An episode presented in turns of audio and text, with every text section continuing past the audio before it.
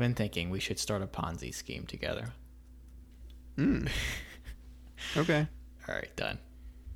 Do you have plans, or how does it work? Yeah, just a standard Ponzi scheme. oh, okay. It doesn't the usual. Just the usual. Yeah, it doesn't matter what we're selling. We can sell. We can start a cryptocurrency maybe. Ooh. BitConnect too. I used to do this thing where like I have this little notes app and I've used it for like years. And I got to the point where like I would write down little things that I had like I wanted to voice opinions about them, but I they would get mixed in with other like to-do items or whatever and I would never be able to get them back. But because of this podcast, I've started my my host notes.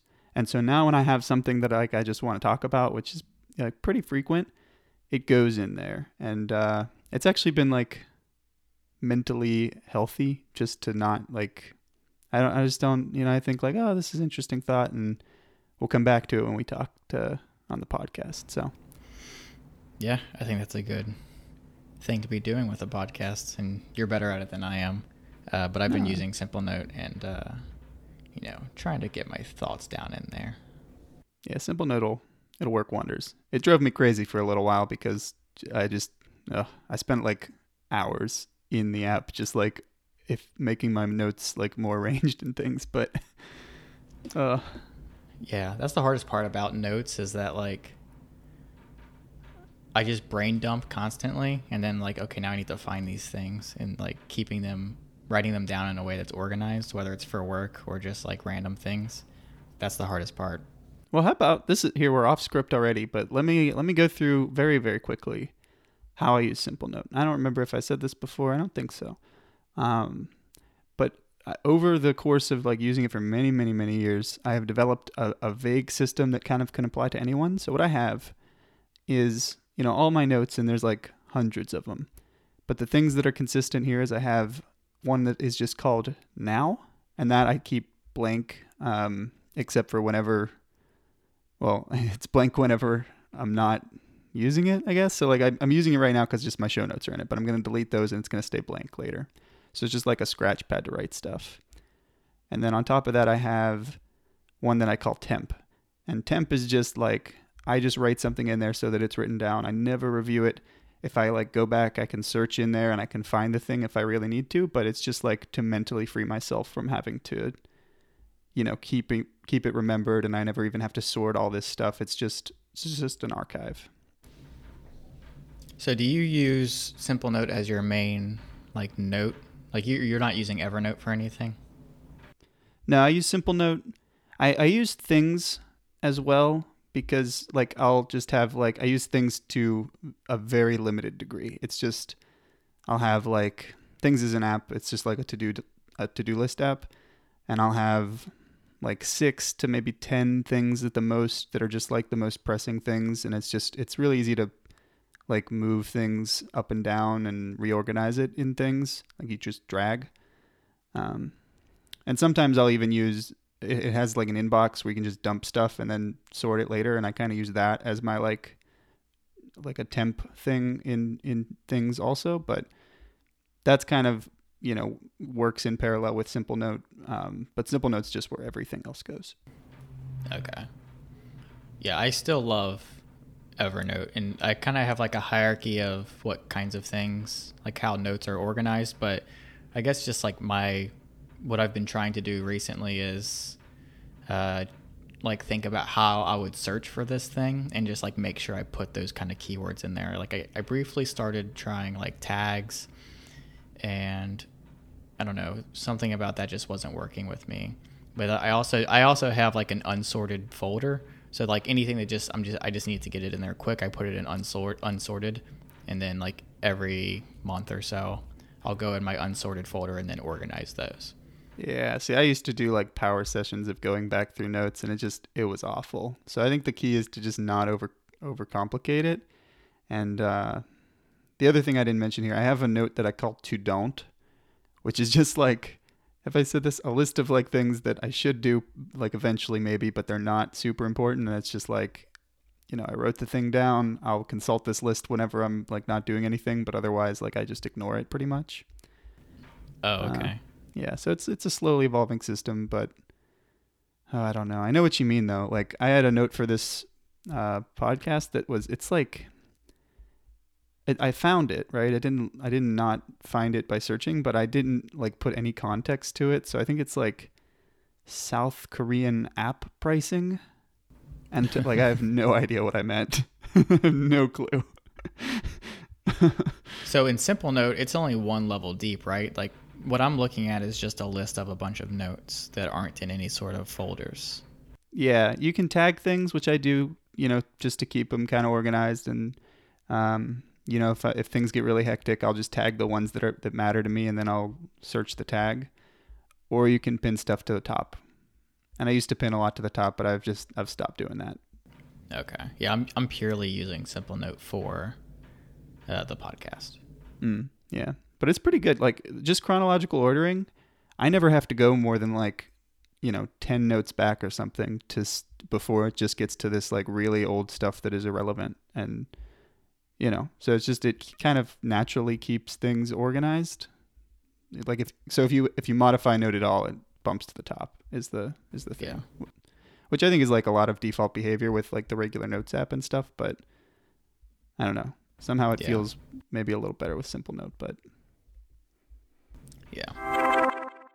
Uh, I don't know how we transitioned to this at all, but uh, the new iPhone just came out last Friday, and I have the I got the Max, and I have a few small thoughts about it, but overall, the I got the Max, so the bigger screen isn't as big of a difference as I thought it would be. But mm-hmm. like the the 10 was already too big, so my thought was just like, you know, what's bigger? Like it's not going to be worse and mm-hmm. that's that's been that's been mostly true. But it is nice to have slightly bigger screen, but it's not. It doesn't feel as much bigger as I was expecting. Okay.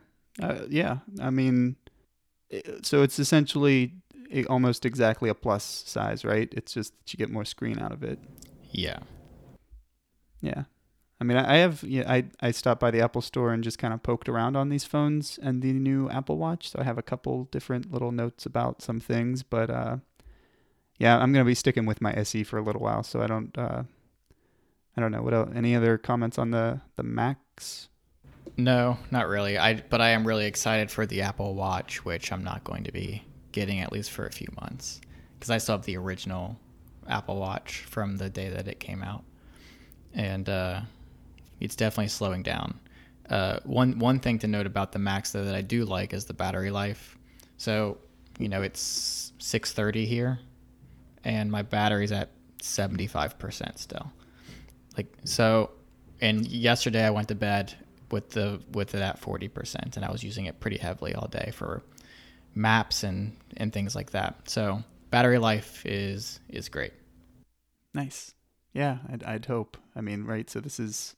Uh, do you think it's actually the best battery life of any iPhone like ever, or have like has some iPhone in the past had better battery life just because it was like less power intensive or something. Uh, the only thing that I could think of that would be comparable would be the eight plus, um, but I never I never had that. It's by far the best battery life of any of the iPhones I've used, though. Okay, yeah, the SE might be somewhere up there. It's probably not as good, and also mine's at like like that battery percentage beta thing. It has like eighty three percent right now but I still, you know, it's still pretty reasonable. So just because it's a smaller phone, I think maybe it might do pretty good. Yeah, I was meaning to ask: Are you using iOS 12 yet? Now that it's out? Yeah, I am. I am using iOS 12. I nice. have many a comment, and I, I whittled these comments down. do you want to go the, through those? I, yeah, let's. Uh, I don't so, mean to throw us too much off topic. I know we have a, a big capitalism Oh no, this, talk. this is a topic. This is a topic for sure. Uh, it largely is screen time related. I don't. Uh, yeah. Maybe I didn't order these as well as I wanted to, but I guess I'll just go down the list here. So first of all, first of all, I right I create my categories um, for apps for screen time. Right. So I've got like, like I've grouped things in Simple Note together because I consider them like I'm I can waste a lot of time in both of those, but it's doing the same thing. It's just like trying to organize my my life. Yeah. Which is like kind of ironic. I can waste so much time organizing my life. So like, this is a great example of where screen time can save the day. Uh, so I have Simple Note and I have things in the same category and they're limited to like, I don't know, 15 minutes, half an hour, whatever. Couple problems here. Number one, the progress bar, or no, there isn't a progress bar, right? Like I can't actually get a good idea of how long I have remaining for this collective, uh, like little grouping of, of apps that are being limited unless I look at each individual app's time and, and like add them. But you know, I have a Yeah. lot of apps in some of these, so You're limiting your time to for to do apps. yeah. I mean, like I said, I've spent some serious time in Simple Note, and it's pretty um like liberal at the moment, to the point that I don't think I've hit the limit. But Okay. uh, I just pretty much well, we can kind of get to it, but uh, I find screen time not super useful. So the big use for me is like to just have a high, like a ceiling where it's like, all right, you have used this an insane amount today. Recognize that and stop. Yeah. R- rather than like, oh, you know, this is, you know, you know, y- you've used it some, and probably you should stop, but it's still like a reasonable amount. Now I'm just like, if I see the thing say like you've hit your limit, that's like, wow, okay, things have gone horribly wrong. Yeah, that makes sense. Yeah. So I really wish I could see a progress bar. That would be rather nice. And it, like, so I have a, a bunch of things that just relates to this. The fact that, um, like I can't even create a, um, you know, you know, if you hit like app limits and you go like add an app limit or whatever, it doesn't let you just pick apps. You have to like sneak around and go into the little view of like most used apps and then click on that app and then click edit apps. And it's like, it's hidden to the point that for like a full 24 hours, I didn't realize that I could uh, group by specific apps. Oh, okay. Yeah, I see. I'm looking at it now. I see what you mean. Yeah. Like I, I just, what I was doing for a while was I just, cause, cause it would group like Reddit is not in the social media. It's in like references or reading or something. And like, I don't want to limit other reading things or, or whatever. So yeah, it was just, it was all kinds of backwards because I was using like the, the always allowed to just make sure that I don't even know what I was doing. It was, a, it was a mess. And, but, um, uh, it's a little better now that I realized that I could do that. But I think that like generally it's very confusing right off the bat. Uh, and I like, I, I don't think I really like those category things at all. I think you could just, I don't know. Do you have a comment on any of that? Yeah, I generally find don't find the categories too useful. I just kind of I I've even taken off my limits because I was I wasn't really hitting them anyway. Mhm. And every time the beta updated, it like erased all of my settings. So that's mainly why. but like looking at it now, let's see. For the last seven days, my only limit I had was on Instagram, and I've used it one hour and eight minutes over the last seven days. Mm, Um, yeah. So Have you have you hit a limit and then just hit ignore? no, I haven't done that. So I do that like constantly because I tried. I, I had it pretty heavily heavily limited. Oh, And, you're like, the one that set the limit, though. Why wouldn't you listen? because I, then I need like it. I go. Uh, it's either what it what these things really need to do. I don't know if this would even be possible for the Apple Watch. I could see it being kind of possible, but I would love for it to try to guess sort of my general state of mind, because there is just a moment where my brain is switched into like kind of addicted to the internet, like just cons- um, you know, you know, you know how you get with just like going down a feed, and it's like it's a different mindset that if you're like trying to get something done and be really productive, and Yeah. it feels so different that I would be surprised if it weren't reasonably easy to measure. And I don't know if it requires like a brain device, maybe, which at that point, yeah, we got to wait a while. But I feel like even just maybe heart rate data, you could derive some conclusions or something. Yeah, and you're you're saying how would it use that information? Uh, just basically like if they determine, all right, he's in like crazy addicted to the internet, like scrolling through endless feeds mode, or even you could even do that with like just analyzing how I'm using the phone. No sensors on me, just like you know maybe use the AI bionic type chip stuff and just derive whether or not I'm doing that. Uh, and then if I am in that kind of like bad consumption mode, then kick on the limit. But a lot of times I'll hit my limit in bad mode and then I'll be doing something productive and need the same app because like you know, this is why I haven't just abandoned Reddit and like Instagram and things. I do a lot of actually productive things, just, you know, messaging people in Twitter or whatever. Um, and and then I hit the limit, and I'm like, all right, just get out of here. So like, it, uh, immediately I dismiss it. So it's a catch twenty two of of a sorts. Yeah. Or maybe if you could set a limit for like, don't let me use it for longer than ten minutes at a time. Oh, be- yeah, that would be cool. Or it'd be nice to also see like how many times have I ignored the pop up for this app. That way, like Yeah. maybe when you're in a better state of mind, you can reflect and say, "Oh man, I've ignored it like 25 times." I love both of those ideas, and I hadn't thought of them before. It's funny though, looking at my most used, it's like YouTube is at the top because I watch that every day while I'm like eating lunch and also on the bus sometimes. And then it's Pokemon, Pokemon Go, Reddit, Maps, Messages, Instagram, and then my browser. So not a whole lot going on aside from YouTube and Pokemon Go, but maybe I should limit those two a little bit. It, it just has no concept of what is like healthy use of these same apps right now. And Right. I, I really love, like I said, both the things you just said. I hadn't, like, especially the, like a cooldown time pretty much. And that could be, you know, I could see that even being like a hard, like, I would, I'm not using the passcode thing because it's just going to be kind of annoying to, like, if I do need to get into an app, like, contact whoever has it and then, you know, get the passcode and then unlock it for myself. But if it was just a cooldown time and I just had to wait like 10 minutes to use this thing again, Yeah. that seems way more reasonable. So I like it. A, a good low tech solution there. I'm sure Tim Cook's listening. Oh, he's out there. we should just email this to him. I think that's what we'll do. yeah, yeah there we Hey, go. Tim, you have an hour. You're a busy guy. But According to uh, Jeff Bezos at his Recode interview, he reads all of his emails. So maybe maybe Tim Cook does the same thing. well, we'll just send it to Jeff then. And they're like friends, right? Yeah, yeah, I'm sure they are. Here we go. Problem solved.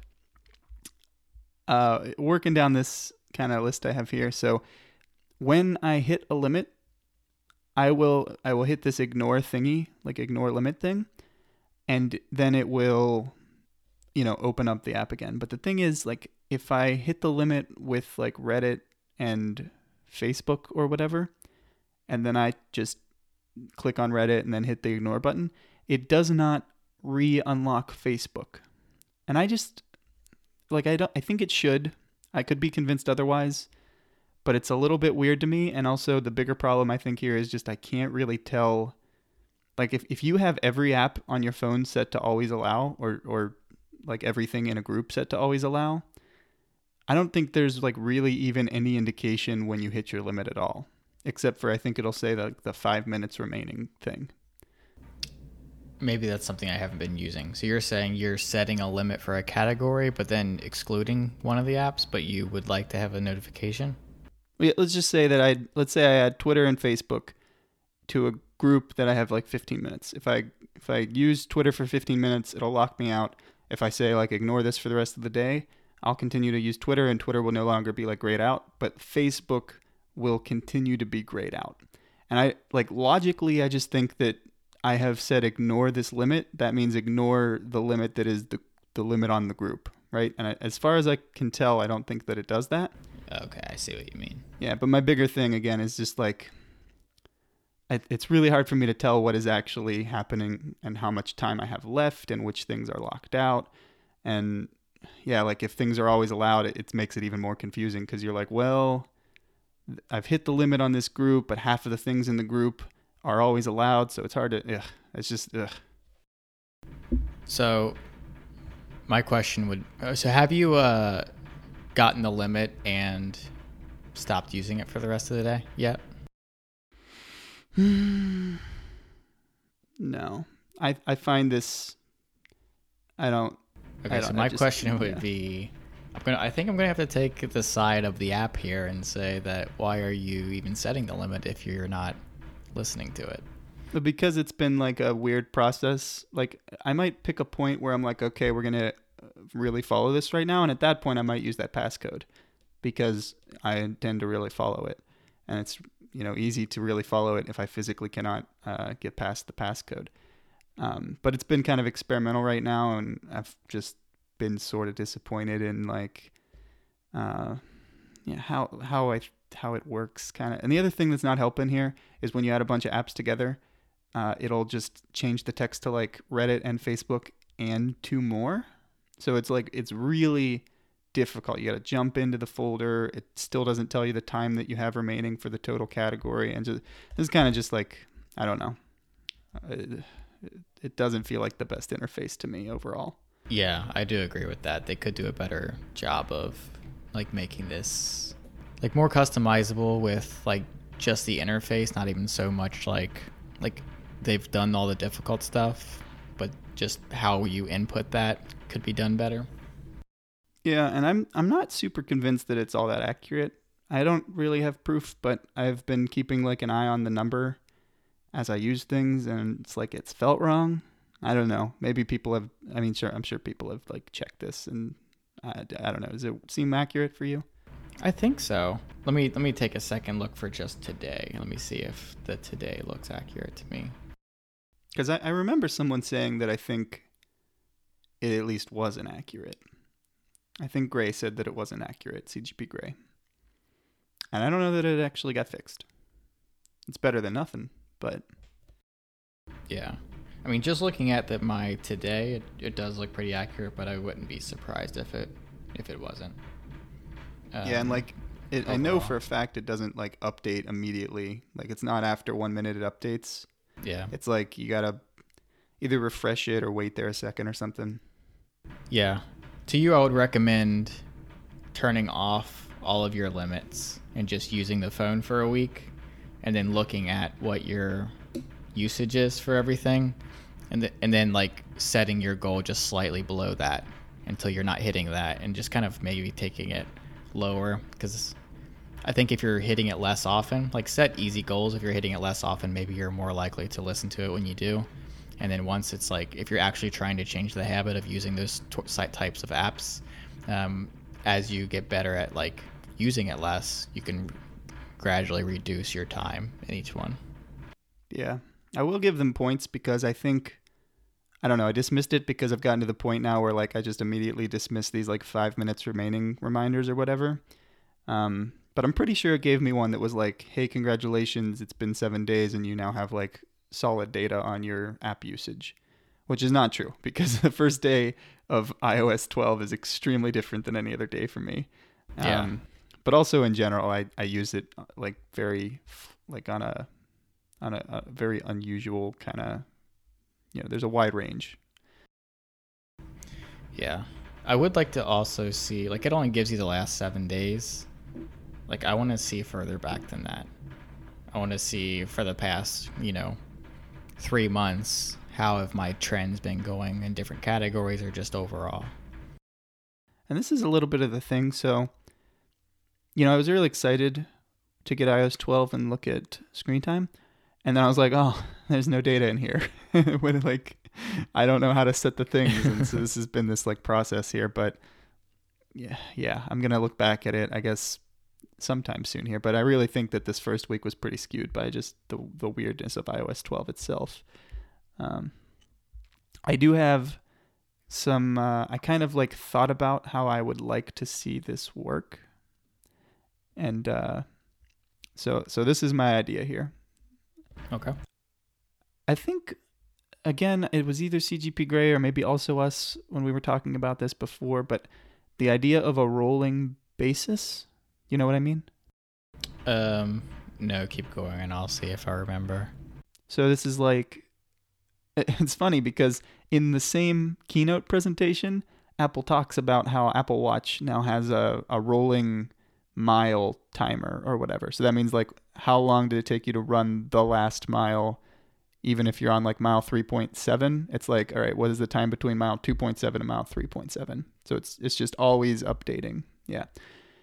And so what I would really like to see what I would really like to see is rolling basis. Okay. How long or no how many um well here, here's my things that i'd like to see. The number of unlocks the average time used, like the phone has been used each unlock, the total number of unlocks, or I'm sorry, the total time unlocked, which I think, so some of these things it does do, and then total number of notifications for a rolling time period, right? So, for example, it would say, all right, you know, this time yesterday, this is what these numbers look like. So, this is how many times you had uh, looked at your phone and unlocked your phone and how many notifications you had gotten in the last day yesterday at this time. Yeah. So I think that would be very useful. And then on top of that, I would really like the custom ability to pick whether, like, how frequently it's rolling. So do I want like the last hour and see if I can improve how many uh, unlocks I do per hour? And so I get this really rapid feedback. Or maybe I want in the last day. And so just on a day by day basis. Uh, and then also, I, it would be interesting to see. So, like, how many notifications did I get in the last hour? But then on a frequency of of every day. So, like, all right, I got this many notifications in the last hour, and if it were yesterday at this time, this is how many notifications I would have got in the last hour. Yeah, that would be nice. Yeah, yeah. And that wouldn't be too difficult to implement either. And we were even talking before about just notifications around pickups. So like a rolling thing would be really nice for pickups because then I can say I don't want to pick up my phone more than, you know, 10 times an hour because right now it's I don't know what it is. But like I feel like just pickups is kind of the big issue with even the phone at all is just people just picking it up and using it when they have nothing else to do. And that's a pretty common thing to want to fix.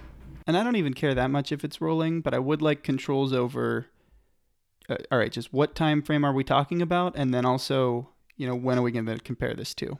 Does it even show like like this is how many times yesterday that you unlocked your phone? I don't think it does that. So even if it was just like it rolled over at midnight rather than it being a constant like the last 24 hours, I would still like to see all right, comparison of the current time frame and the previous time frame and also I'd love to choose the time frame, like whether it be a day or a month or an hour or a week yeah, there's no way to see yesterday. There's like a in the week view for pickups, you can see like a bar graph, but it's not like very precise and exactly like what each day was. Yeah, and it's like organized by the categories, which I disagree with pretty strongly too. So, yeah, and then a big thing that I still want is just more like I want to be able to group my contacts into like I guess groups, so I can say like I only want notifications for this group I only want badge icons on my messages for this group, and I don't want to see like anything from these groups. Because really, I don't care about getting like I don't need to like respond too quickly to anybody except like my wife, and I don't even want like badge notifications on my messages for anybody but her, like maybe family or something. Otherwise, I want to be able to like you know be more like an asynchronous communication with everybody else. Like when I go to my phone to reply to things, I can do it then instead of being interrupted um, the same way for one person as I am for another person. That feels like you know how if you click on screen time, there's like the downtime tab and the app limit tab and all the the or restrictions and all that. Yeah, it feels like they could add another tab that is like I don't know what you call it. Apple would come up with some fun name, but like essentially whether you want certain people to be synchronous or asynchronous, and you could just toggle like, you know, give me this whenever I check things, or like give me this immediately. Yeah, because in your phone book you can create groups. So it shouldn't be very difficult to be able to assign those groups to different levels of importance uh, for notifications. Yeah. I mean, so yeah, you could kind of I mean, you kind of do this now, but like, you know, right? You can turn off But you have to like well, you can like say don't show me calls for my favorites, but like it doesn't translate to um, messages. But you can mute a person in messages. Yeah, but what am I going to I have to go mute everybody except my wife. I guess you do. Yeah. or like yeah. as they come in, you know, how many people you really get texts from? Not very many. Or just, you know, it's organized chronologically, so just go down the line until you're happy. I haven't done that, but I, like you could kind of. Yeah, I don't know. I guess I could do that, but even if it were like cross apps, like I don't want to like maybe I do want notifications on Snapchat, but only for my wife. So if there's some way to like join that in with your contacts, this is my you know this is my wife's Snapchat name. So now you're grouped in to only show me Snapchat notifications for her, and you know across everything else. It sounds like it's basically just a contacts revamp at that point. I think it does become sort of a significant project there, but I, you know, just I don't know if maybe iOS actually does have this, but I don't think so. Some kind of like support for developers to like, um, you know, build in connections on you know, usernames to different contacts in your phone. Yeah, I've seen for I've seen like um, places to put like a Skype, you know, address or something. And apps can request access to your phone book and access to edit your phone book. So it would just have to add a field for their app and say, okay, search through the context, look for this uh, title, and pull that if it equals, you know, whatever. You, you, you could query their contacts and, and do something. It, it would be messy right now though because you know like if Snapchat went in and set you know whoever's Snap username as um, what it actually is, like I could go in and edit it right and just mess it up essentially and probably should be like at a lower level that I don't have like abilities to change. It's just like Snapchat Snapchat says this is, you know, this username matches up with this phone number. Yeah. But I guess like that would be nice, but you could still do it now to where you like Apple wouldn't need to change anything. All Snapchat would have to do is say these are all of your contacts that are are connected, and these are all the ones that aren't. And then for the ones that aren't, it could say um, add it. And you know, if you edit it and then yeah, you messed it up, but then you'll just be in the like add to that contact pile then, and you could still go back and fix it. Like it wouldn't be ideal, but it would be it would get you ninety percent of the way there. I have a related fun fact for you, Gil. Okay. Do you know, or I don't know what I was going to say with do you know, but uh, so okay, do you remember the time when Elon Musk tweeted his phone number on accident? Oh no, I did not remember that. oh, you don't know this? Yeah, he um apparently thought he was like direct messaging to some like other CEO person, and it was just straight up his real phone number, like his actual just cell phone. um, and it's it's a whole fun story because so he, the tweet got deleted, but it was out there, and then and for a little while, I think it actually probably just called him, but you know, shortly thereafter, it started to redirect to, oh, I forget some video game reference. I don't remember the details right now. And then after that, I think it even went to just some uh, really generic, like artificial robot answering thingy. I don't know. So they had fun with it even because it it had a video game reference when you called it at some point, but it was it was a fun day. Did you call it? I did eventually, and it was. It got to the point where I think maybe still, if you call it, it it some guy answers and it's like, hey, this is like Larry or whatever, and but it's a recording. Like it's not a real guy. I don't know if that's like just a standard recording that people use to like ward off, you know, random callers with the phone number or what. But it's it's it sounds like a real guy, but it's not. Yeah. But anyway, how this relates is um, so when you have people in your contacts and then you go use apps like Twitter and Snapchat or whatever, you know, these apps, while you can't search a phone number like Facebook used to do, you used to be able to straight up search a phone number and it would return a profile picture or a profile, like a Facebook profile. Yeah. Uh, Snapchat was a little more subtle in that the person has to be in your contacts and then it will inform you, hey, this person in your contacts you know, we have record that this is their Snap username. Yeah. What is it called? Snap name? Snap account? Uh, Snapstagram. Yeah, I, I feel like I sound old because I'm pretty sure there's a word for this, like Snap. I guess just his Snap, right? So anyway, I put Elon's number in my phone uh, contacts because I'm like, yeah, that's fun. Why not? Um, and I, somebody else on Reddit found this actually, but I put it in there anyway, and yeah, Snapchat tells you um the like his account, which is probably I would guess cuz it was, you know, like I don't think anyone you know, he can just not add people and stuff, but I would imagine this is, this is still his Snap account. So I wonder if you can, because you know, like a few years ago, something was hacked in Snapchat, and a lot of like images were stolen. I wonder if you, you could get phone numbers the same way, so you would just find all these celebrities like accounts based off their names and get their phone numbers. I think you basically can. I, I bet. Well, you know, there's a lot of possibilities, but then also there might be a rate limit where it starts to shut you down because it knows what you're trying to do.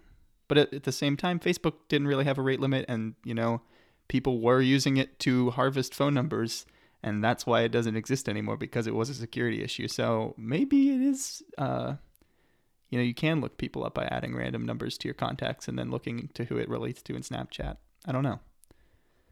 But anyway, his uh, his username is we might bleep this, but it is I'm gonna go add that now. don't add it. No, give him his privacy. But I, I'm not sure this will go into the podcast because I like I don't want to put it out there. But what do you think is? I'm trying to figure it out. It might just be a random number. Um, I have no idea what that could be. I don't know. Let me see what shows up if I just search DuckDuckGo. Nothing because it's DuckDuckGo. Hey, DuckDuckGo is great. I've been using it for three years now. Yeah, nothing's really showing up. Yeah, I don't know if it's a sci-fi reference. Maybe I'll ask Reddit. So, still in the in the realm of screen time, do you know if screen time data, since this is kind of health related, does it get logged in the health app? I haven't seen it, but I haven't searched for it. It's possible that there's like a card for it. Yeah, I'm too lazy and I didn't actually check, but um, I really hope it does. I guess I'll just leave it at that right now because I'm not sure. But uh, it, yeah, especially if you could export this stuff and this stuff, like the things that I was talking about, you know, I could make a little, I could make a shortcut. I could make a shortcut that would calculate this stuff for me if it did go to the health app, but I'm not sure. Yeah, I'm not seeing it in the health app. Mm, it's a shame. It's kind of it's a health related thing, mental health stuff. Can you access um, screen time from shortcuts? No, I, I did try that because I was like, you know what would be a great killer combo? The two new features, you know, interacting with each other, but it currently does not. Yeah, because I feel like you could make some cool triggers based off of when you hit different, you know, times on app for different things. Yeah, I I think it'd be great. I, I hope that's the plan. My guess right now, you know, I'm not I didn't use workflow, but it feels like Apple changed as little as possible from what existed. And so maybe they're planning to roll out more integration with like HealthKit and uh, screen time stuff. Yeah. Two more little notes about screen time. One, I have actually ended up with more notifications because screen time will send you like, oh, you've got five minutes left, or oh, it's you know you've reached your limit, and and related to that, do not disturb now summons every time you turn it on. You know, have you seen you get a notification about do not disturb? Um. No, I have not seen that. So when Do Not Disturb comes on, you get a notification. You do, and it'll go back away when you turn it off. Which one? I don't. That feels like it's against kind of the like the rules of how notifications work, right? Like this notification is special and now disappears. But two, the fact that I can dismiss it, like it is dismissible, it makes me want to, and it's just it's horribly ironic that do not disturb now immediately gives you a notification. Hmm. Maybe I'm just used to it because I have Do Not Disturb comes on every night at 10 p.m. But I don't know. I can't remember seeing that, but uh, maybe it's just happening so often that I just get used to it. No, it gives you one, and you can clear it, or you can. It just says like "Do not disturb" will be on until you turn it off. Will be silenced until you. Notifications will be silenced until "Do not disturb" is turned off. Like, thanks. I need to see that every single time. Oh, okay. On like just on the lock screen, there's like a little. Um, Okay. Yeah, maybe it's just a lock screen, but it is like a notification that can be dismissed and everything. No, Yeah, no, yeah, it's yeah. in the it's in the It's in the notification center. It, I think it's everywhere. Okay. I just need to pay better attention. I just find that ironic and also a little bit annoying. Yeah. The other thing that I find a little bit annoying is camera. Okay, have you tried to send a photo from? the Oh, that drives app? me crazy. Is this is this how You it always- works now? Surely there is a way that I'm missing. Well, you can.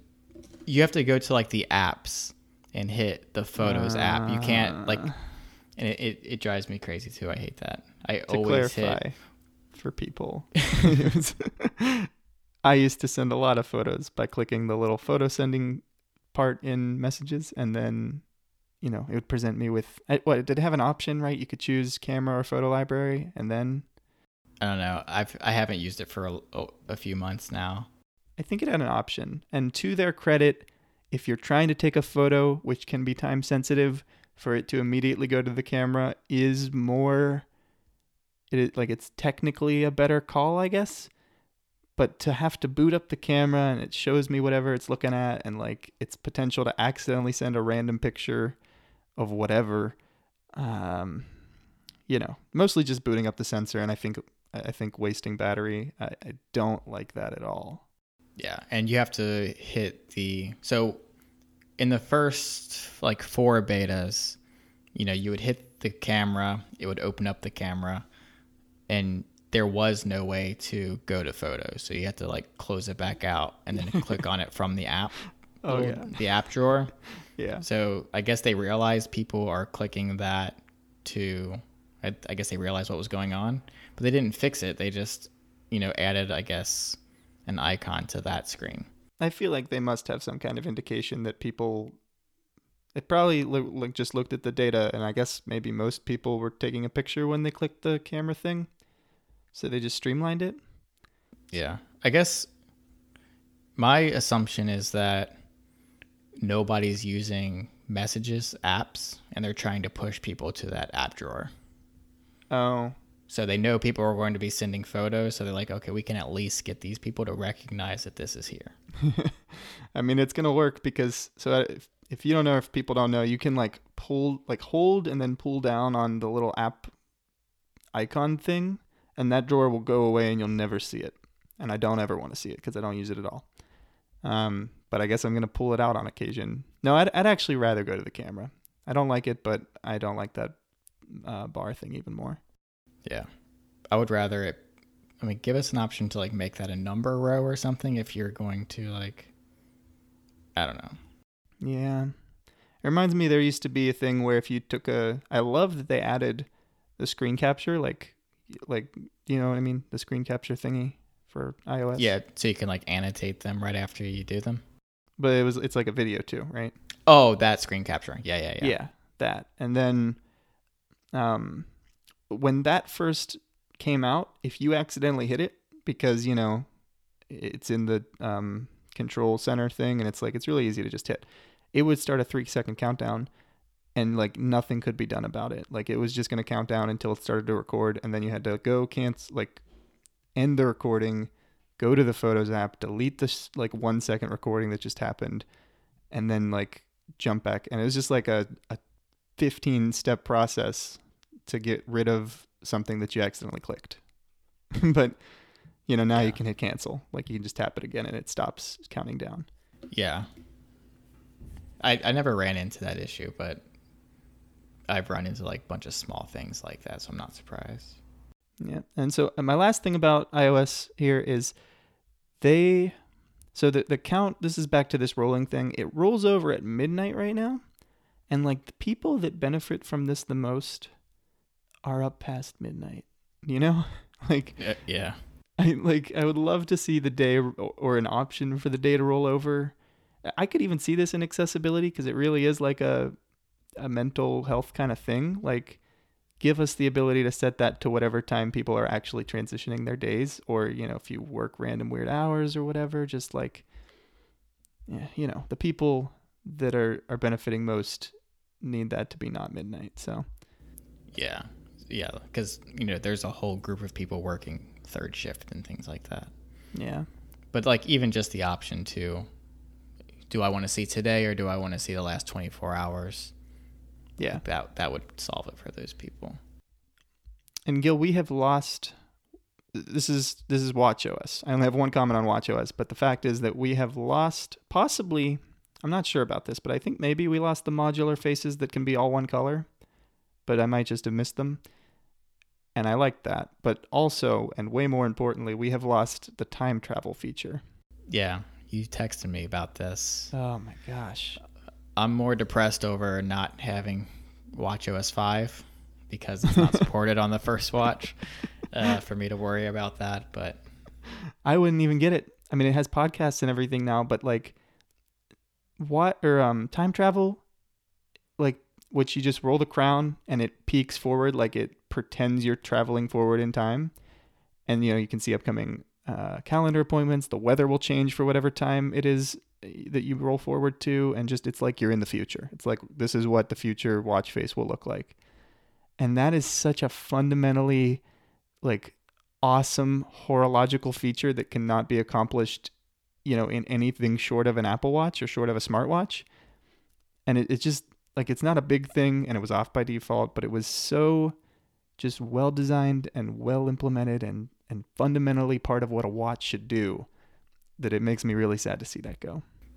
yeah, I've never really used it, but I do think that it's an awesome feature and it's something that like if you're the certain kind of person or if you like maybe travel or you're you know whatever like you said it's something unique to a smartwatch and that's th- those are the types of features that they should be leaning into because like apps aren't going to be it it's going to be how do we think about time and like what i'm doing today and everything around that And it, you know what it does now instead of the time travel thing? what It does nothing. you roll the ground when it's on, and like nothing will happen. And you know, people always think, like, so CGP Grey uh, was talking about this on one some of the pod. I, don't, I think Cortex, the podcast Cortex, uh, where they took off the ability to scroll using the Apple Pencil, and the thought was, oh, okay, they've they've got some plan for what the Apple Pencil will be able to do. Like you'll be able to mark up on anything or something. yeah I don't know. Maybe it's way out, but I really don't think Apple ever intended to do that, and I don't think that they really have a great idea for what to do with the the crown scrolling. You know, when you're not, um, when it's just unlocked and on the home screen. i have an idea What, what would what would you like to see? volume. Every time I like just intuitively when I want to turn up the volume on things, I will scroll the crown and it doesn't do anything. yeah, actually, I would I would even accept that. So I have to pull the phone out of my pocket and do it the old fashioned way. Yeah, I've even looked. So Nike used to make a watch that looks like their regular, like, or not Nike. Well, yeah, I guess Nike, but Timex had a watch that looks like their regular little digital watches. But it, did we talk about this? It plugs into, like, it has a Bluetooth module that plugged into the iPods, and um, all it let you do was play and pause music, and I think like volume controls. And I was like, I want a watch that does that today because if I just had a watch and it didn't tell time or anything, it just play or paused my my phone or, or was volume, like that would be worth it. Yeah. Because you can't control volume and things from like yeah, I guess you can from like a wired headset, but I use the AirPods. So mm-hmm. like what's the point of me having these if I still have to pull the phone out to like control things? Yeah, and the point of the watch is just like I, I really valued it doing a few things very well. Like I, I love it. If the crown was just always volume, I would I'd rather have that than the the time travel thing. But it doesn't do that, and I don't know. Maybe it's coming, but I don't have super high hopes. My last complaint with the watch, and maybe this is fixed by now, but just it's just too slow for me to use. So like I have a smart lock on my door, and I open. I have to pull out my phone, and I go to my like control center, and I can unlock my door from there. Mm-hmm. I would really love to be able to unlock it from my watch, from maybe a complication, or even opening the app would be fine. But it takes like 30 seconds to load. And then, like, it's real buggy. It doesn't always connect. So, Well, at least they're probably, you know, they're definitely trying to fix that. yeah, yeah, just- that's true. That might just be pure technical stuff. Yeah, least. maybe that is fixed. I'm using a four or five year old watch at this point, Mm. but it's still annoying. Yeah. Hmm. A little bit on the topic of watches, because so this this was the case last time we did record, but I didn't uh, think to talk about it at all.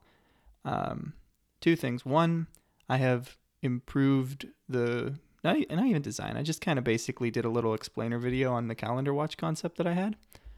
Um, so well, that'll be in the show notes, and I don't know if you want to say anything about it, but yeah. The other thing though is that I did get a one of the watches that I had talked about, which I said was unavailable. And through messaging the designer of the watch via his Instagram, and this is back to, you know, I have important uses for Instagram, right? like messaging people to get these uh, sold out watches. Um, you know, I just reached out to him and he gave me an email and I talked to him some and he, he sent me one. So I've got myself a pilot mission timer, which has a bi, no, unidirectional countdown bezel and I just I love it. It's also a really cool design and has like no branding on it and all that and so it's just a, a solid watch. So this was just a guy that designed and sold these. Yeah, he's an industrial designer. He's actually like working on his own line of watches now. But before it was like probably I guess he was commissioned by like this adventure company to design a watch for them. So, quick recap on SpaceX activities. Uh, I mean, there's there's so much, Gil, but the big, big, big thing uh, is an update to the BFR and a very interesting first mission to the moon with it. Yeah, I'm behind on this. I know that there's something about updates to the BFR, and I have an hour long video saved to my YouTube queue. Uh, yeah. but I'll just have you explain it to me instead. All right. So the TLDW here is that BFR has been redesigned yet again. It is now, I think, 118 meters high, which is considerably taller than what it was what it was going to be, and beats the Saturn V. So now it's like the tallest rocket, uh, and things seem pretty finalized. It also has, in my opinion, a much better look, which is like you just got to go look at a picture, but it, it looks like a classic sci-fi spaceship, which is really cool. Um, so that's essentially like the end of the the technical update of it. I mean, they talked about a, a bunch of things with the engines and like reentry profiles and stuff, but the gist of it is it looks cooler and it's it's better pretty much in every way than the 2017 version. I guess let's get into the the missions. So I keep seeing stuff about the moon and Mars. What's what's that about? So Mars, I think, still staying the course. You know, we want to do a mission there, and uh, the very, very, very optimistic date, I believe, is still 2024. There's no way on in, in hell. No, it's not happening. But but No. the cool news is that 2023 is now slated to be the first mission for BFR around the moon, unless they do like an unmanned practice mission. But if they do an unmanned practice mission, it'll be to practice for this mission. Uh, so in 2023, a Japanese billionaire who got money from like just brands and stuff like fashion, I think.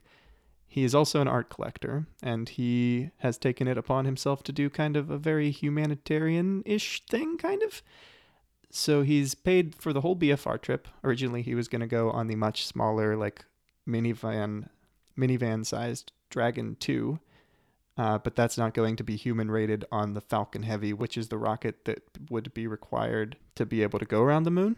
So anyway, this has been a long time coming, and there was an announcement with the going around the moon before, but it, they didn't say who and they didn't say like why or anything. But it turns out that it's this guy. But now he's got a whole BFR to himself, which is the new giant rocket that will be for Mars. And rather than just like himself or just like people he knows or whatever, he has decided to take six to eight other people with him that he thinks are like top tier world class artists or either otherwise people that he just really appreciates. Hmm. This is going to be the first mission. I believe this will be it'll be the first one that isn't just low Earth orbit. There might be like a manned low Earth orbit mission, but like that would pretty much just be a test, I think. Okay. you know, there's room to, for it to change, but like this is pretty much the first person that has like paid to use BFR, so it'll be its first like you know customer. Okay. Yeah, I've seen these. I've seen like the renderings of like the woman playing the violin, which was around the first time they talked about BFR, but I keep seeing that resurface. I'm assuming it's related to this guy. It was not actually. Elon originally tweeted that as like just promo material for um saying oh like this is the kind of entertainment and like environment that there will be on the trip to Mars. So it was presumably that was just like some violinist that was going to Mars. Oh, I, I just meant like it was just it was just something that was shared as like a future thing. You'll be able to watch shows of a violin player in space on your trip on your trip Oh, to yeah, Mars. yeah. But now it's being used Yeah. as this, I guess, billionaires. Yeah, now it's being used to kind of be suggestive of like, oh, this might be one of the artists that goes on the trip around the moon, and you can see, you know, they're gonna have this just really um, surreal experience, I guess. And then, so MZ is the name of this billionaire. I mean, he has a full name, but it's Japanese, and he said to call him MZ. So he's MZ, and he, um, oh, like every artist that he's bringing with him, he's like asking to create some work based on what they see and the experience they have. It's really cool though. Yeah. I like that. My first reaction before I watched the whole thing was like kind of roll my eyes because there's just so much art in space kind of stuff. And it like, I'm like, oh, okay. Yeah, we're like the, I mean, I could go down a list of just all these things that are meant to be like really artistic space things. I'm like, yeah, okay, but like, you could do like something functional too at the same time, maybe, but I don't know. He also could have just turned around and, and, you know, like some people, I think Scott Manley, a YouTuber, he was worried this guy, since he has a fashion brand, was going to do a literal Willy Wonka. Oh yeah. Put it in like coat jackets. You know, tickets are included in the pants. Yeah. I do kind of like this idea. This is the first I've heard about it as or this is just the first I've heard about it, but there's lots of science being done in space, which is obviously extremely important if there's going to be any sort of um, future. But I think what Elon Musk does well is like take things like electric cars or the whole world being solar powered and make it like realistic and bringing it to like normal people. Yeah, some billionaires not normal people, but like for all the science that's been done in space, there hasn't been any like real like it'll be a different perspective. Like there are people that are they go up into space and explain these like life changing like observer effect like feelings that they have of like just how insignificant and unimportant things like war and all these little things are. Like they have this kind of experience and that hasn't been captured in any way. Maybe like a bunch of artists going up there can can help visualize that a little bit, uh, something more personal than um, the science of it. I don't know. I think it's a cool idea. Yeah. I mean, I've turned around and I'm pretty excited for it now. Uh, and certainly the hope will be that these people can just convey to sort of the common man and just, you know, people in general, the feelings and experiences that they had. Yeah. And uh, you know, in, in one of his books, I think it's like a like a fictional book that Carl Sagan wrote. I think it's Contact. There's a line that's something like, "Oh, they should have said a poet uh, to describe what space was like and, and Mhm. things like that." So, and now they're gonna. So, hang tight. And that's for 2023. Yeah, very optimistically, 2023. Yeah, we'll see about that. But cool idea. hmm I mean, they they addressed it in the press conference because someone was like, you know, how how confident are you that this will be 2023? And I mean, Elon like straight up said uh, he's not super confident this will like like that this rocket will ever fly, right? Like, I mean, he's pretty confident that it's going to be a rocket at this point, but like, you know, nothing's certain. And on top of that, the date that he gives is like, this is if everything goes right, but nothing ever always, you know, goes right. So there'll be some setbacks there. Sounds like he's learned his lesson. he's getting a little bit uh he's getting humbled. Yeah. But that doesn't have to happen around the moon. That could be in low Earth or, low Earth orbit. What the the artist thing? Yeah. Yeah. It's a it's a bigger I mean, yeah, obviously it's a bigger deal for the moon, but Yeah. So I don't have much of a personal connection to this, but um, I got an email today from Astro. And if you'll remember back to the beginning of the podcast, we talked a lot about our email clients. I'm using Spark, and Paul is using Astro. Um, I got an email that Astro has been bought by Slack. Um, they haven't explained any plans that they're going to be doing with it, aside from it's going to be uh, unsupported. It's at the beginning of October. uh, Gil. So, what is your plan? So first of all, I didn't even get this email. Admittedly, I might have unsubscribed to their like own emails at some point, but it is their app. There should be something in there like, hey, we're we're not going to exist in October 10th, I think. Yeah.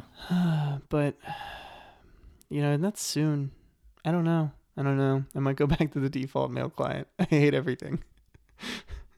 Yeah, that's like two weeks away. Oh man. And like what do you think will happen? Because this happens a lot, right? And like surely Slack, do they just want some kind of asset that they're going to incorporate and they're not ever going to make a comparable thing? Or is this there's a little downtime and then Slack's going to make a kick butt email client or what? I don't know. My best guess is that Astro wasn't making enough money. They were shopping around for buyers, and maybe they have some kind of, you know, they've done a lot of work in this kind of bot thing.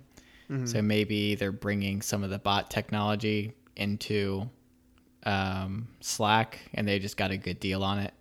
Um, it's hard to be an email client. I mean, there are so many, and there are so many great free ones. It's hard to compete and like fund it unless you're doing a lot of other things. I don't know a lot about the company that makes Astro, but that's my assumption is that they got a really great price for a bunch of already done like work, and they're just maybe acquiring the developers for some new Slack feature. Hmm. I have a fairly strong feeling that Astro's plan was always to be acquired. I would even guess maybe that they always planned to be acquired by Slack, but like I don't know. I'd have to look into some of the details and like maybe it was just conversation with people that work at Slack and they're like, "Yeah, we really need this thing. Like if you build a company around it, we'd probably buy it." Like the only other explanation would be Slack is tr- going to try and actually make an email client and merge the functionality with Slack. So like making an email slash kind of instant messaging thing. I could see that, Gil, and I think that it would be just awesome. It would be glorious. Yeah. I think that that could be cool, but like I'm trying to think of what's the market for that. Slack's all about business and you're not going to get big businesses to switch to a switch to your email client. I mean, what they could basically do is just be like, hey, you know, release Astro in its entirety and unchanged, but with Slack branding. And then, you know, they do this Gmail thing. Like, uh, here's a Gmail thing, it, goes for a while. And eventually, you know, integrations with Slack and just, you know, little benefits you get from using Slack as your email client and your messenger thing. And I don't know, how does Google monetize Gmail? Do they do like, Uh, I think that's just they do ad stuff? Yeah, they sell ads in Gmail. Do they read your emails? Do they read your emails and, and do ads? Yeah. Yeah. So like essentially that on but the, just Slack doing it. And I certainly think they would have like an interest in you know having having an email client and changing how email works and just like being the future of all of this. Yeah. I mean, they would have to do something drastically different and it would have to be targeted towards like small businesses. I don't know. It just seems like too small of a market for them to focus on, but maybe I'm wrong.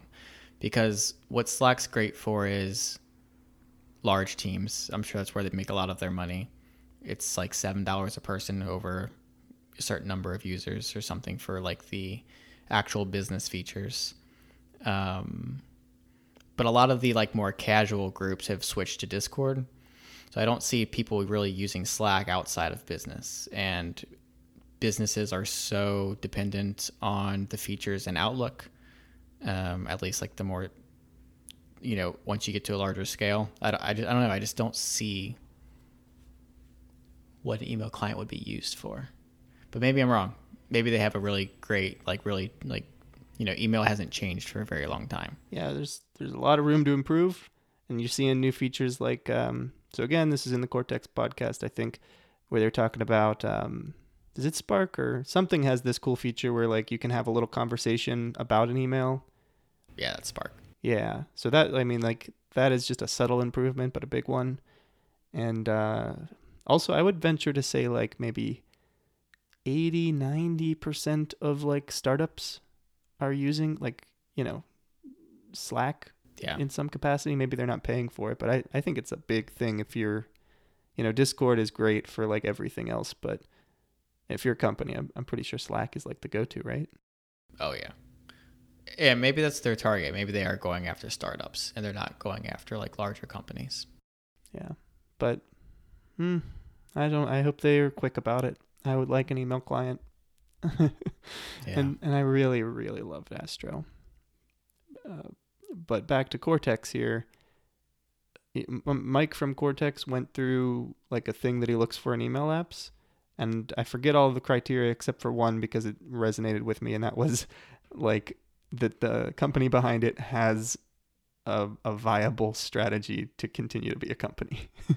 yeah. So it doesn't just set up shop and then they close out. And uh, Yeah. We were talking this morning, but uh, do you remember Mailbox, the app that I was talking about? yeah, So it was like this. It was like one of the first apps that integrated like swipe gestures. yeah, I got that and didn't really use it, but I, I was aware of it and stuff. I got that and I loved that app, but um, Dropbox bought it, and then what they called they sunsetted it, which means they killed it. So since then, I've been wary too, but the Apple app just doesn't have everything that I need. And I- got mo- actually, this is another annoyance we've talked about already, but I just got this new phone. And then all of a sudden, I've got a bunch of emails from Gmail saying, "I notice you're not using our Gmail app." I was like, no, "I know that I'm not using the Gmail app." Like, and there's no unsubscribe button, so I don't know. That's kind of a little side tangent, but it just feels super invasive. oh, well, I have problems with Gmail too. And that's mostly, well, number one, I've been told, you know, at first they were like, you know, Gmail has updated and like it's an option if you want it. And, uh, you know, it was the same thing as Reddit and it felt slower and I'm just used to the other one. It works just fine. Uh, but now I'm getting a notification that's like, hey, this is going to update in a week. And you don't really have a choice in the matter. So I don't know if there will be a legacy mode or I'm going to have to get used to that. But uh, not super excited for that one. Yeah, email sucks. And ooh, fun Gmail, not glitch, I guess, but I just think they could do this a lot better. So I did a Craigslist post recently and people reply. But you know what? A lot of people reply with the exact same subject line, even if, you know, you didn't specify anything like just hey, email me. You know, they'll they'll come up with the the exact same like case sensitive, you know, same exact string as a as a subject line. And despite them coming from like different, you know, how Craigslist that generates like emails and do you know like Craigslist has this thing? Yeah. Yeah. So like the whole point of Craigslist, I think originally anyway, was that you don't have to give your email address out because Craigslist just generates one for you and then, or generates one for the people trying to contact the poster. And then it generates one for me when I reply. And it's just this middleman that keeps us anonymous. But anyway, I get all of those different emails and it's a bunch of, you know, like random letters and numbers at craigslist.com or whatever. And they're different addresses, right? But because they have the exact same subject line, as from what I can tell, you know, I'm not 100% sure here, but it looks like if it has the same subject line to the letter, that it groups those emails together, which uh, You don't like that? no, it's different people. Like it's different people with totally Oh, different, different people. conversations, Okay. but they happen to have put the same subject line, and I guess maybe also because it's coming from the same like um, domain or whatever the thing after the at sign is. Okay. So if you change the subject line when you reply, does that carry through too, or when they reply, it'll it'll be the same as it was before? I haven't thought of that. I'm afraid to a little bit, and I'm actually not super sure that like both people aren't getting my replies. But I don't know. It's just a mess. I don't I don't know if it's doing exactly what I'm describing, but it's definitely not working correctly because it's just grouping people like it'll say both of their names as if there's some kind of uniformity to this or like you know, like it's a group conversation, but it is not. These are unrelated people. Is it interesting what you're using Craigslist for or no? No, I, I kind of just posted like uh, entrepreneur looking for a partner, business ideas kind of thing, and just see what happened. Oh, okay, cool. I got a lot of replies though. It was just in the creative section, which I thought like who looks at the creative section, and I think I'm at like 30 to 40, Oh, 50 maybe replies here. I'm like okay.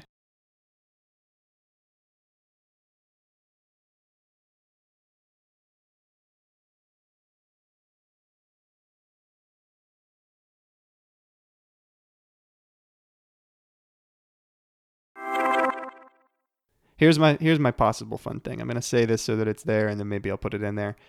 I was as prepared as I have ever been. Not only did I get, get show notes organized and like headers on them, and then also narrow them down to like a reasonable amount. Like we only have one thing that I didn't do that I like had starred to get to here, which is pretty impressive. But then in the time that I had extra beforehand, I had like 15 minutes before nine. I I listened to voice warm up stuff and did like exercises with my mouth. no, really? Yeah. I've never done that. You know what I did before? I Huh. ran off the bus and grabbed all of my things and then came over to this room.